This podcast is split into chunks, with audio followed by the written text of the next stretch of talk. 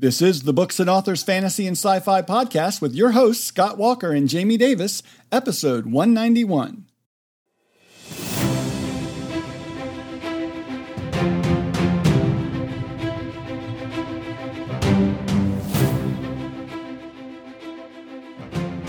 Hi, I'm one of your hosts, Jamie Davis, author of Fun Fantasy and Sci Fi Reads. I'm here with my co host, urban and cozy fantasy author, Scott Walker. Um, hey Scott, you know I'm, I'm, excited to be back. We're we're kicking off our fall season after a much needed summer of family time and travel, and I'm excited to get back together with you and start interviewing some great authors. I know the last time we talked though, you were you had just started working on your co- cozy urban fantasy series. You'd already written like a, a intro book that you had up for free called Daisies or Dwarves and Daisies. I read Dwarves and Daisies while I was at the beach and what a fun read. I like banged it out in an afternoon. It was just an amazing book. I enjoyed it. I enjoyed the characters. It was just a lot of fun. So I'm curious, you know, what's going on with that series? What do you have coming up with that? Yeah, it's really lots of news going on with that. Actually, I've done uh, first drafts for, for, books two and three. I'm currently, uh, this is October 2nd, the day we're recording this. I am in the midst of plotting book four Book two is up for pre order for December 1st. I'm hoping to get books three and four out shortly after that. So um, the short answer is, you know, I'm, I'm working on literally three more novels. The series will be at least that long. We'll have a prequel novella, a little freebie that people can jump into and see if they like the world. If they like that, they can move on to books two, three, and four. And um, I've got another project that I've been working on since March with a handful of other authors. It is a shared story world. It's one that I created and I invited a bunch of other authors to come play in this new sandbox with me. I think I think I can. I, we're talking about it a little bit. You know, the website goes live in a day or two, but I can at least say that it is a cozy fantasy shared world. Now, the name of the project is Cozy Vales. V is in Victor. A L E S. Cozy Vales. And we have had an absolute blast. Uh, a couple days ago, we had a deadline for our short story submissions that are going to be going into our anthology later this year. And I started reading them, taking a sneak peek at them. Uh, amazing. Just a lovely intro to this world. It's going to be a wonderful read for readers. The anthology will be free as an ebook. So again, you can kind of download it, taste it if you like it, enjoy that world there's lots more coming from it. So look for more details in future podcasts and from my social media accounts about that project. I'm very excited about that. But between the Manhattan Magic series that I'm working, my cozy urban fantasy series, and between this new cozy fantasy world, I've got a lot on my plate. I've been very busy, my friend. Very, very busy. What about you? Well, let's see. Um, I've been um, working on finishing up as we speak. Uh, probably this week, I'll finish up Frontier Law, which is book seven in my uh, Lone Wolf Squadron series. It's a sci-fi series. I, I call it kind of a space western. Um, this this next section of the series is kind of a harkening back to an old TV series I used to watch occasionally called Wagon Train, and uh, about people oh, yeah. traveling to the you know colonists traveling to the west and trying you know looking for their homesteads and um, so I, I really uh, kind of just delved into that whole that whole genre, um, but in a space-faring sci-fi world um, that I've been able to write in, uh, thanks to Michael Anderle and um, his Kurtherian Gambit universe. So I've been excited about that. It's. It, I have to say, um, you know, you keep talking about this series. You you talk about your inspiration being this mashup of the old west and sci-fi, and and for me, it connotes for the longest time, it's connoted Firefly for obvious reasons. But you and I just downloaded Starfield, and there is a ton of Western themes and aesthetics and elements, surprisingly, in that game. I did not think they were going to lean quite that hard into the Wild West meets the open world space yeah. uh, theme the way they did. I'm digging it. I got the whole Freestar Rangers thing is yeah. just amazing um, right? in Starfield. So um, for those of you that are gamers out there, I highly recommend Bethesda Softworks' new game Starfield. It's been out for about a month now. Um, it's just incredible and rich and full of content and full of inspiration and just a lot of fun. Yeah, if you if you dug Fallout, if you dug Skyrim, and you like sci-fi, this is this is everything you're going to want. Awesome. Yeah, absolutely. 100%. Um, well, let's, let, I'll tell you what, let's get into this week's episode guest because I'm really excited about it. We, Matt Larkin was a guest on this podcast probably in the first year when I was doing it solo back in the day.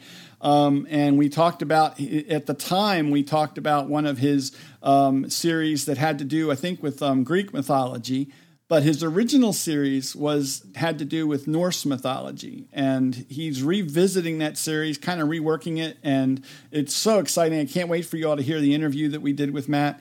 Um, why don't you go ahead and read Matt's bio, and then we'll get into that interview.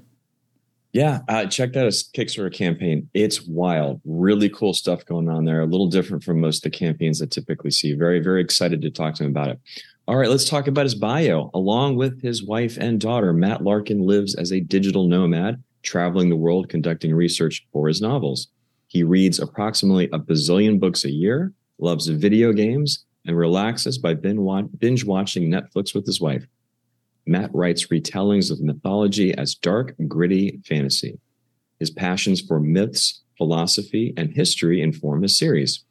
He strives to combine gut wrenching action with thought provoking ideas and culturally resonant stories. And with that, let's get into our chat.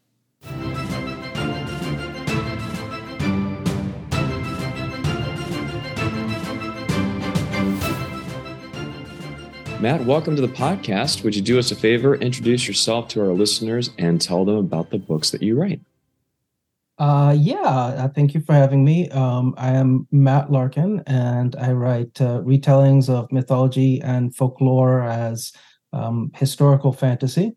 So my originally, uh, I, I, got known for writing retellings of Norse mythology, and I am now revisiting that after many years. So I'm very excited about that.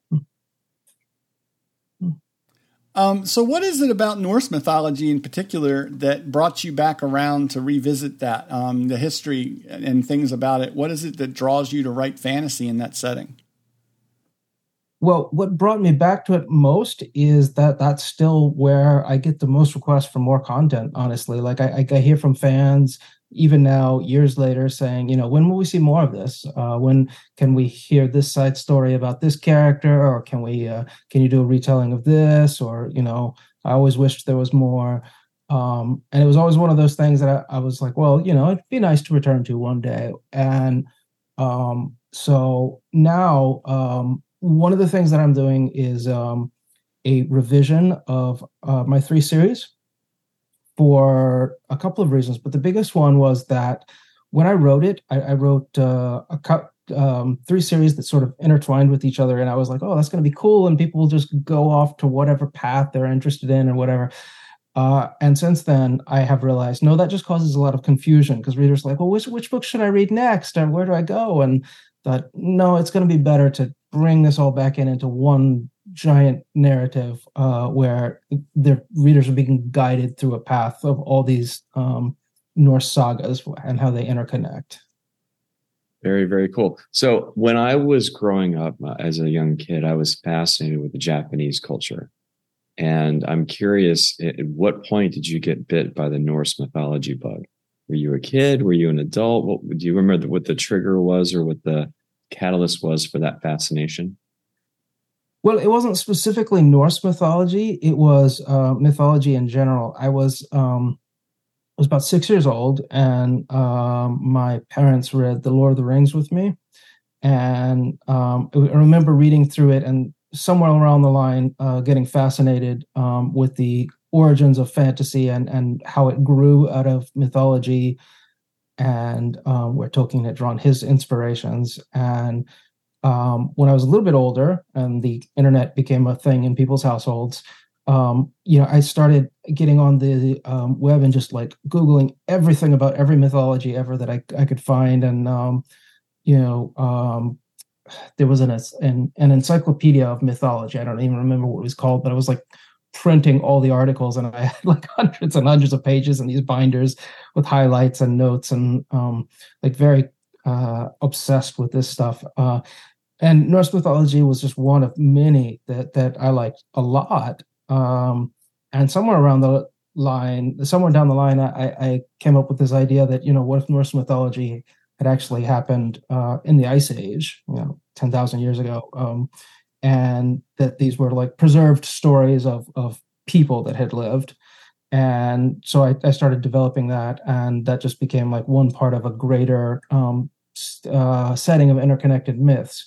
So my Norse mythology and Greek mythology and um, Asian mythology, they all actually take place in the same world, just at different time periods. And there's uh, overlap and um, connections, and sometimes characters or um, spirits that uh, um, exist in all, all, the different series.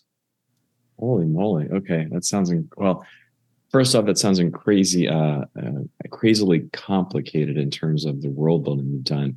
And um, um, and I want to dive into that. And I, you know, I noticed we'll talk about this in a few minutes. I noticed on your current Kickstarter campaign, you refer to the collection of hardbacks as your quote unquote director's cut. And mm-hmm. I love that. Uh, I want to talk about that in a couple seconds, but let's let's reel things back in for just a second. Talk a little bit about your bio. Um, you mentioned that you're a digital nomad, and I'm curious because I know this this happens to me. Jamie's talked about this with his writing. I'm curious how the places that you visit, places that you live, impact the stories that you tell.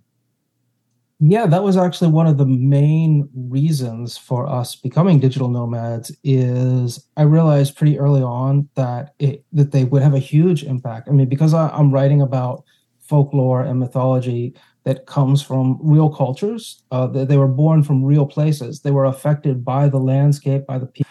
Um, that it doesn't grow up out of a vacuum. So I really wanted to see these places that inspired the legends. I wanted to interact with the people who live there. I wanted to absorb as much as I could firsthand. And we were taking these trips um, as we could, research trips, you know, to um, India and uh, Italy, Greece, um, Hawaii when I was researching my Polynesian series. But as you can imagine, these these trips overseas they're expensive. Right? I mean, it's it's just not a thing that I could do on a writer's salary on a regular basis.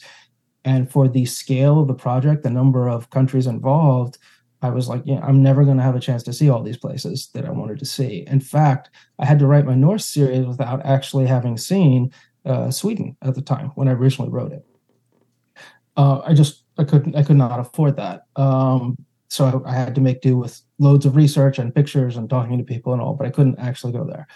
And um, we at some point we started thinking, you know, well, why we, we could afford to be anywhere if we had no bills at home and um, nothing tying us down. So we we sold all of her stuff and we started traveling and just staying in these countries. And I did make it to Sweden and Denmark and stayed there and did fresh research for this series because by that point I knew I wanted to revisit it.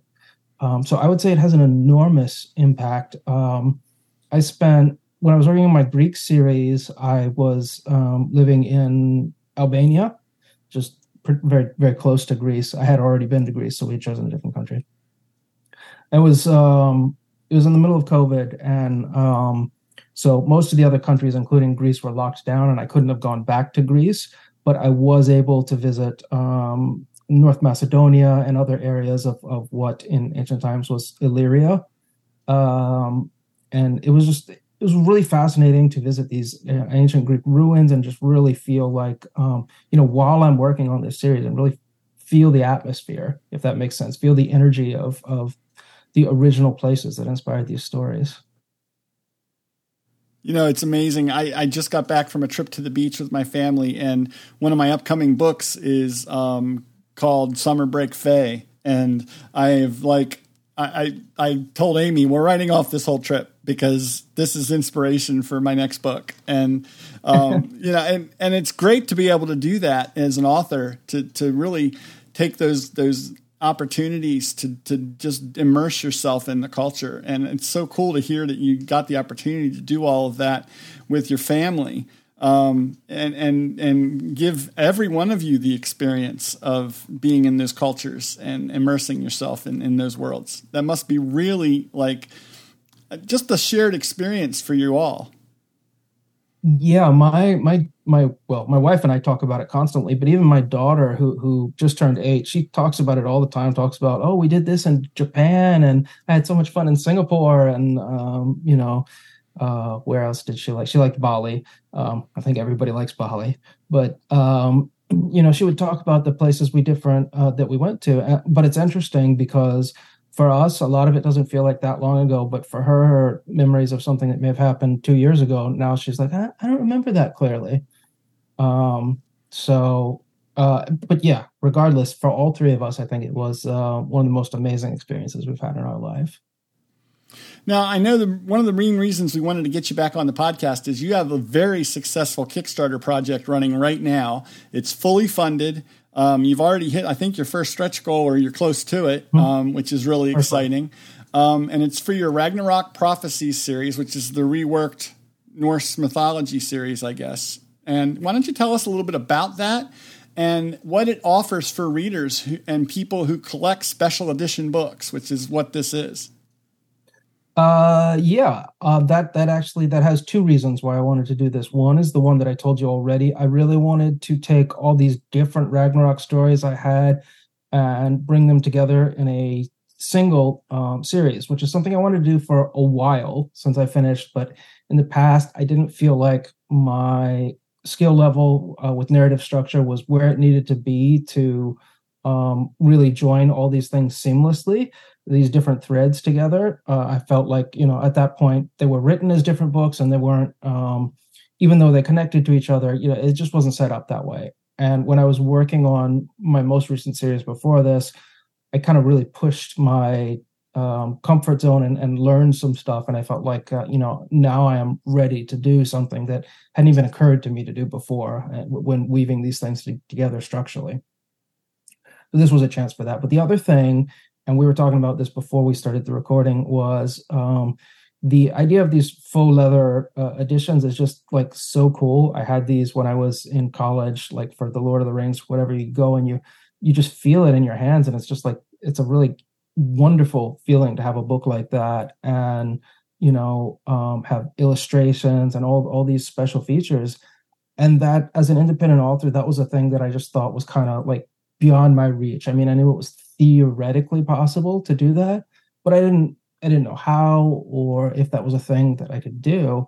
And then I um, heard about one of my friends doing it, and he said, I asked him, um, you know, "How are you doing this?" And he said, "Well, I'm working with this company that specializes in producing deluxe editions. I mean, that's all they do is produce these uh, deluxe editions of um, fantasy books." It's like, oh gosh, yeah, I really want to do that. I want to be able to look at my shelf and, and think this is this is something uh, a real collector's item.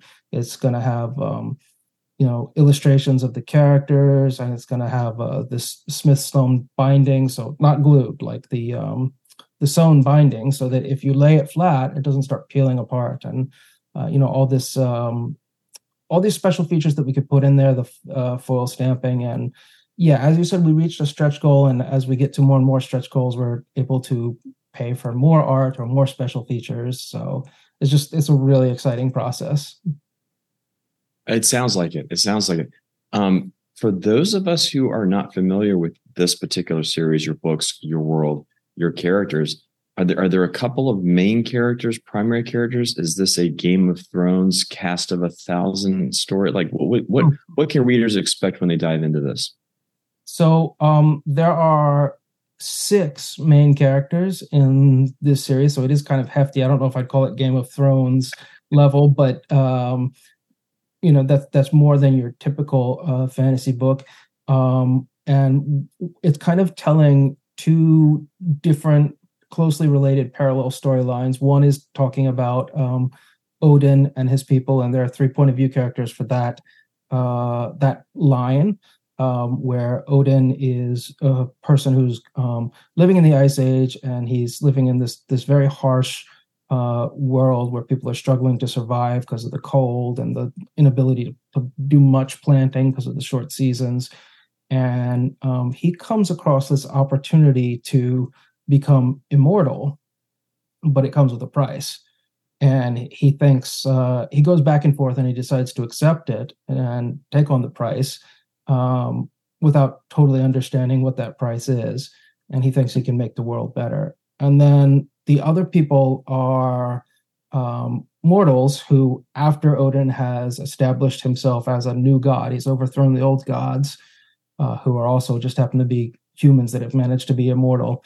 Um, he is he has gotten this vision of the future of of Ragnarok coming, and now he's manipulating these humans, trying to make sure that Ragnarok can be won and human life can continue on Earth.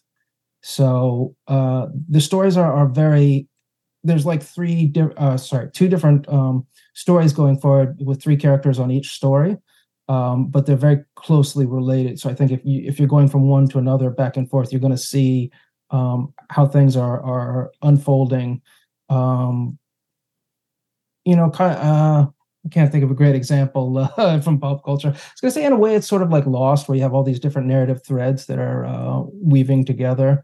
Um, but yeah, not not not jumping around as much as Lost did. Do you think that maybe um, something like, um, oh, I'm trying to think, Pulp Fiction, you know, that kind of like where all the stories in the movie kind of come together at the end and they all make sense. Is that what you're looking? Is that what you tried to do, or is that even not that complicated? Not yeah, that but, complicated, but, something. Yeah, I mean, I, I, think I think it's very obvious what's going on from from the first moment. Um, you're you're you're looking at these stories and you're going to see more and more details about how they come together by the end. But uh, from what I recall of Pulp Fiction, it's been many years since I've seen it, but um, you're you're seeing things very much out of order in that movie. Yes. I think not it should be clear uh, in, in my books exactly what's happening when.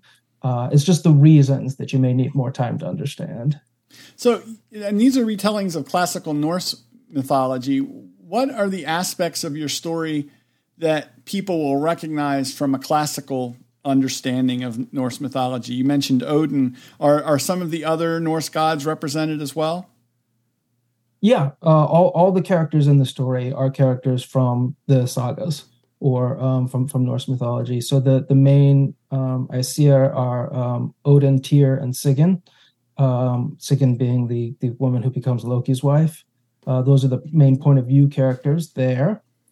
And in the um, the mortals, we hear the story of um, Sigmund, Starkad, and Hervor, who are, who are all characters from uh, various Norse sagas. So Sigmund is um, most famous for um, he's one of the most famous uh, sagas. Uh, he's the son of Volsung, and he's got his whole own saga about him called the Volsung saga about him and his son uh, Siegfried. It's really interesting stuff. It's one of the more interesting sagas in Norse mythology, one of the more famous ones. Um, I'm guessing. I'm guessing that you are taking inspiration from these and stitching together some of these mythologies in a way that expands this original world that you've come up with. Um, back um, probably 2020, I think I published a series of what I called expanded Japanese myths. A lot of these collective uh, legends, myths, urban stories, those types of things were really short. I'd find collections where a story might only be two or three pages at most. And for me, I was just getting into the story when it ended and i wanted to to be able to enjoy those a little bit longer spend some more time with some of those characters. So i i took the liberty to take some of these really really short ones and expand them into short story proper short story links as opposed to closer to flash fiction. I'm guessing you took a simpler or a similar approach with this where you looked at the building blocks of the established norse mythology and then begin began to insert your own stories in between those legends or find new stories as a way to stitch and thread the existing mythologies into a larger world tapestry. Uh, yeah, that's that's pretty much exactly uh, what's going on here. Um, the other thing that I think is important to remember with uh, any kind of um, ancient mythology is that uh, there is no established canon. I mean, people like to talk about, oh, is this true to the myth or whatever? Well, the important thing to remember is that these stories were often orally told across vast landscapes over vast periods of time. So there are a lot of different versions, even recorded versions in print that contradict each other. Sometimes they contradict themselves. Uh, I mean, if you look at um, the Eddas or whatever, even within the same Edda, there's there's contradictions that make no sense. Um, so when I'm trying to take these and write a realistic story, um, you know, I'm picking and choosing the pieces that are going to make the most coherent narrative.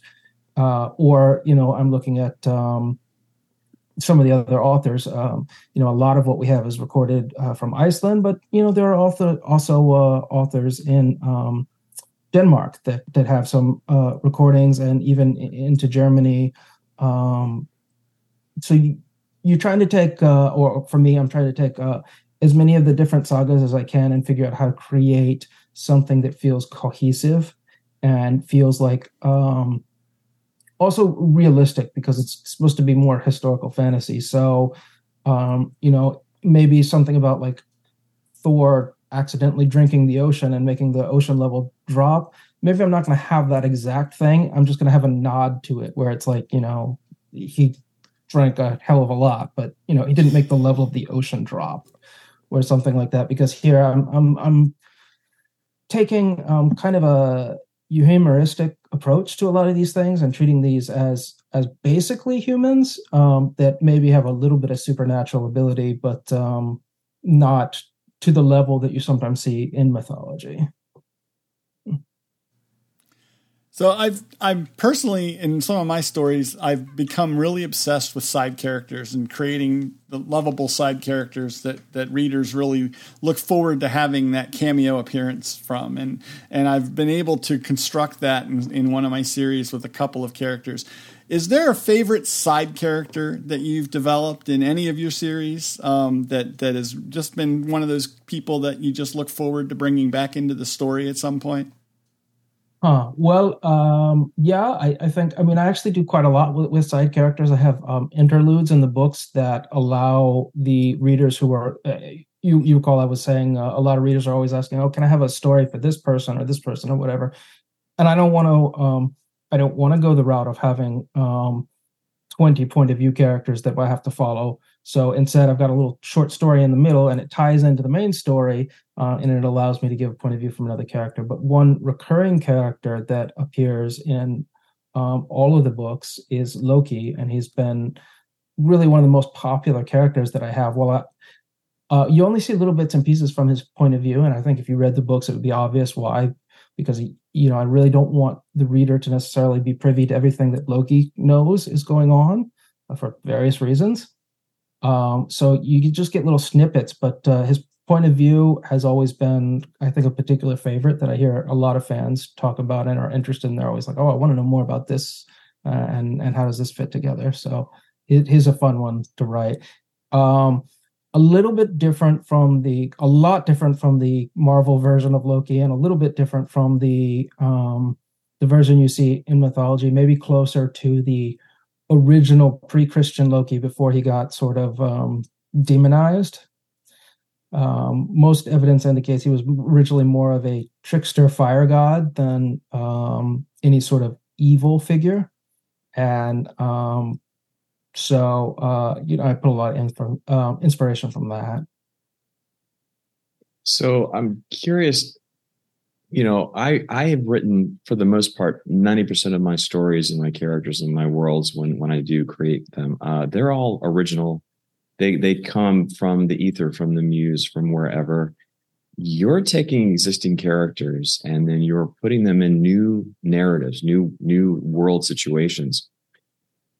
Does that affect how you write them, how you approach them, how you uh, alter them uh, as a because I'm I'm I, I know you've done other stories, but for someone who's adapting, for lack of a better term, an existing character as opposed to coming up with a character from scratch, I'm curious to what degree you you wanted to customize these or needed to customize these characters for the kinds of stories you wanted to tell and the world you wanted to create. Yeah, that's a great question. Um, so I, I, try to do as much research as I can. I try to read all the primary sources and um, you know a lot of secondary sources, and really try to absorb as much as I can, do as much research as I can. And once I have all of that, um, you know, I, I, try to remain true to the characters as much as I can. Um, but in many cases, like you were talking about with these um, uh, Japanese mythology where it was you know really short stories. Um, somebody's not much more than a name. I chose uh, Sigyn as one of my main characters, and in Norse mythology, she's really not much more than a name. I mean, she's famous for being married to Loki, and after Loki gets um, chained up and the, the venom of a serpent is dripping on his face, uh, her role is to catch the venom in a in a bucket, and whenever she has to go to empty the bucket, it drips on his face, and he writhes around and causes earthquakes. Right, and that's the whole of her character. Um, so Sigyn, as she exists in my books, um, is in, in, many ways just an original creation um, because she didn't have any personality or agency or anything in the stories that are preserved for us.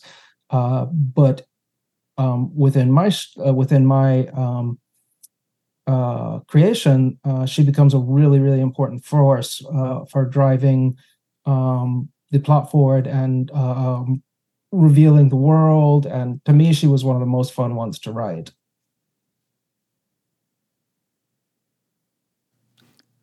So, so I, I, guess you could say that, yeah, she's. Um, in some ways, it's kind of freeing not to have uh, any like any any guidelines to follow with somebody and just be able to create something from whole cloth, as you were saying, Scott. Well, yeah, you, I mean, it's in some ways, it's it, they're very different approaches with equally, you know, fun and uh, rewarding experiences in terms of how the product ends up turning out. But the, yeah, very, very different because I, you know, I had to go in and take these characters, and in order to get to that expanded narrative that I wanted, it required me to dig a little bit deeper into the characters' motivations, perhaps habits, mannerisms uh, I needed to kind of flesh them out more than they were in these stories. And that was a very, it was similar in some ways to creating a character from whole cloth, but it was also different because I didn't want to stray too far away from the original source material. Um, so it's been interesting to hear you talk about your process for that. Um, I got to imagine, given how old the series is, that you've had some reactions from readers. Um, clearly, you've already hit your original benchmark for the Kickstarter campaign that tells us how much readers who are existing want to uh, enjoy this collector's edition, this this director's cut, as you call it. Um, what's it been like to deal with reader reactions for this series? I think as a writer, as an author, one of the most uh, usually one of the most fun ex- parts of that career is seeing the reviews, seeing the ratings, having readers talk about their experiences going through this world you've created. What's that been like for you with this particular series? Um, well, I, have received like a lot of enthusiasm and excitement, so that's been really rewarding. You know, I've talked to some people that I maybe hadn't heard from in a few years because, um, you know, this was just their favorite thing, and maybe they were a little quieter about some of the other mythologies that I've um, put forward. And you know, after talking to them now, I've heard, well, yeah, I, I read those; they just weren't as talkative about them. Um, so I, yeah, I would say it's been overall um, very positive. I certainly haven't had anybody say, you know, oh, why are you doing this? Why are you doing more uh, Norse mythology? You already you already hit that. That's that's done. Um, and, and, it sounds silly to say that out loud, but I, yeah, you maybe had a little bit of a fear that it was like uh, if somebody was going to say, okay, well, you know, I already liked it the way it was. Um, why do you need to add more content, right? Why do you need to um, mess with uh, in in Star Wars with uh, George Lucas adding stuff to the uh, the original, and you know somebody's got to complain about that. They're like, why why do you have to add that tail in with Jabba the Hutt so that he actually steps on something? Um, so I don't know. Yeah, I, I had that fear, but that hasn't seemed to be the case at all. Everybody's been very enthusiastic, and and it, it encourages me uh, to do this. Plus, it's a new edition gives me a, the time where I can go and add new material, new scenes, uh, and that's been really fun to work on after all these years. I can edit things, I can um, smooth things. I can. It's going to get uh, a pass from my new editor, who's really fantastic. Um, so I'm really excited about it all. Okay, that, that's cool. That that explains the whole director's cut reference on your Kickstarter campaign page, which which again I loved. I've now I have never yeah. seen anybody use that or an author use that for the Kickstarter campaigns. That's really cool to hear you give us a little more uh, detail about that. Um, Jamie, I, I think I think it's time. Do we have any more questions? No, no, I was just thinking the same thing. I think we've we've kind of gotten down to the end here, and um, it's time for the part of the podcast we call "No Wrong Answers," and that's five rapid fire questions. There are literally no wrong answers, Matt. You can't get it wrong. Um, so we're just going to kind of go through. First thing that pops into your head, that's your answer. Go ahead, go with it, and um, we'll be done before you know it. So if you're ready to go, we'll get started. All right. All right, go here we it. go. Um, when you read, physical book or ebook? Uh, ebooks. Pineapple on a pizza, yes or no? Absolutely. Yes. The Hobbit or The Lord of the Rings? The Lord of the Rings. Thor or Loki? Are we talking uh, Marvel or um, traditional? Uh, I, I, I, thought I, I thought we'd leave that one up to you. Either way, uh, I would go with Loki. I think. All right, apple or pumpkin pie?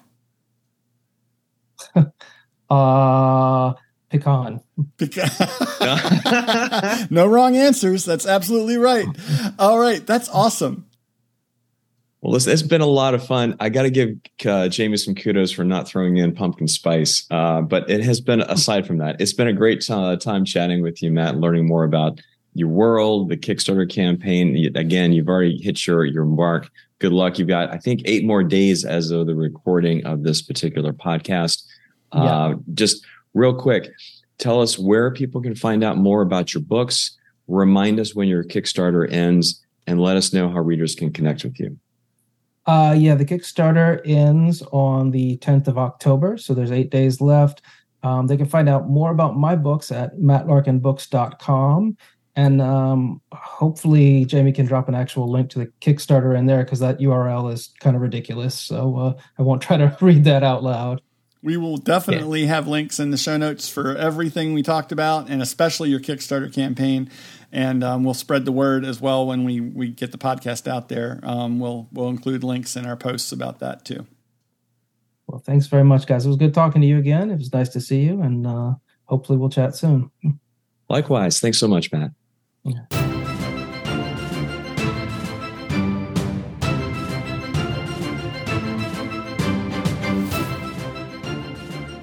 chatting with Matt was so much fun. I suddenly have a hankering for amazing and beautiful hardcover fantasy books. Um, I urge people to get get over there and check out his Kickstarter. It's open for about a week from the release of this podcast episode. It closes out on October 10th and it's the Ragnarok Prophecies Kickstarter. You should be able to find it there. You can also find the links on the page where we have his episode. We'll have the links there at jamiedavisbooks.com, as well as all of our social media links for this episode as well, because um, I really want people that really love amazing collectible hardcover books. This is, you can't go wrong. You just can't go wrong. So I'm excited about that. Um, well, let's go ahead and wrap up, Scott. How can folks get in touch with you and find out more about your cozy fantasy world, your cozy mystery, your cozy urban fantasy series? Um, you've got so many things going on, but it's all cozy. It, it is that that is that is the watchword for the end of 2023 and 2024. Uh, basically, I'm online everywhere at Scott is Writing, and if you go to scottiswriting.com, you can download a free book for my Japanese series, Little Yokai that will most likely be changing very soon to a cozy story. So if you want that book, please go down to uh, go to scottiswriting.com, grab that right now. And uh, like I said, on social media, pretty much Scott is writing everywhere. How about you, Jamie? You can find me at jamiedavisbooks.com or on my Fun Fantasy Readers Facebook group. And I also want to make sure you check out the podcast on my website and subscribe to the show at jamiedavisbooks.com. You can click on any of the podcast tabs at the top of the page um, or subscribe in the sidebar. Um, there's ways to subscribe in your favorite mobile device, also getting even by email. Um, but you definitely want to make sure you catch our upcoming episodes. We've got some amazing authors coming up for you. So um, I'll just leave it at that. Until next time, I'm Jamie Davis. And I'm Scott Walker, and we're asking you to keep on reading and keep listening right here to the Books and Authors Fantasy and Sci Fi Podcast. Thank you.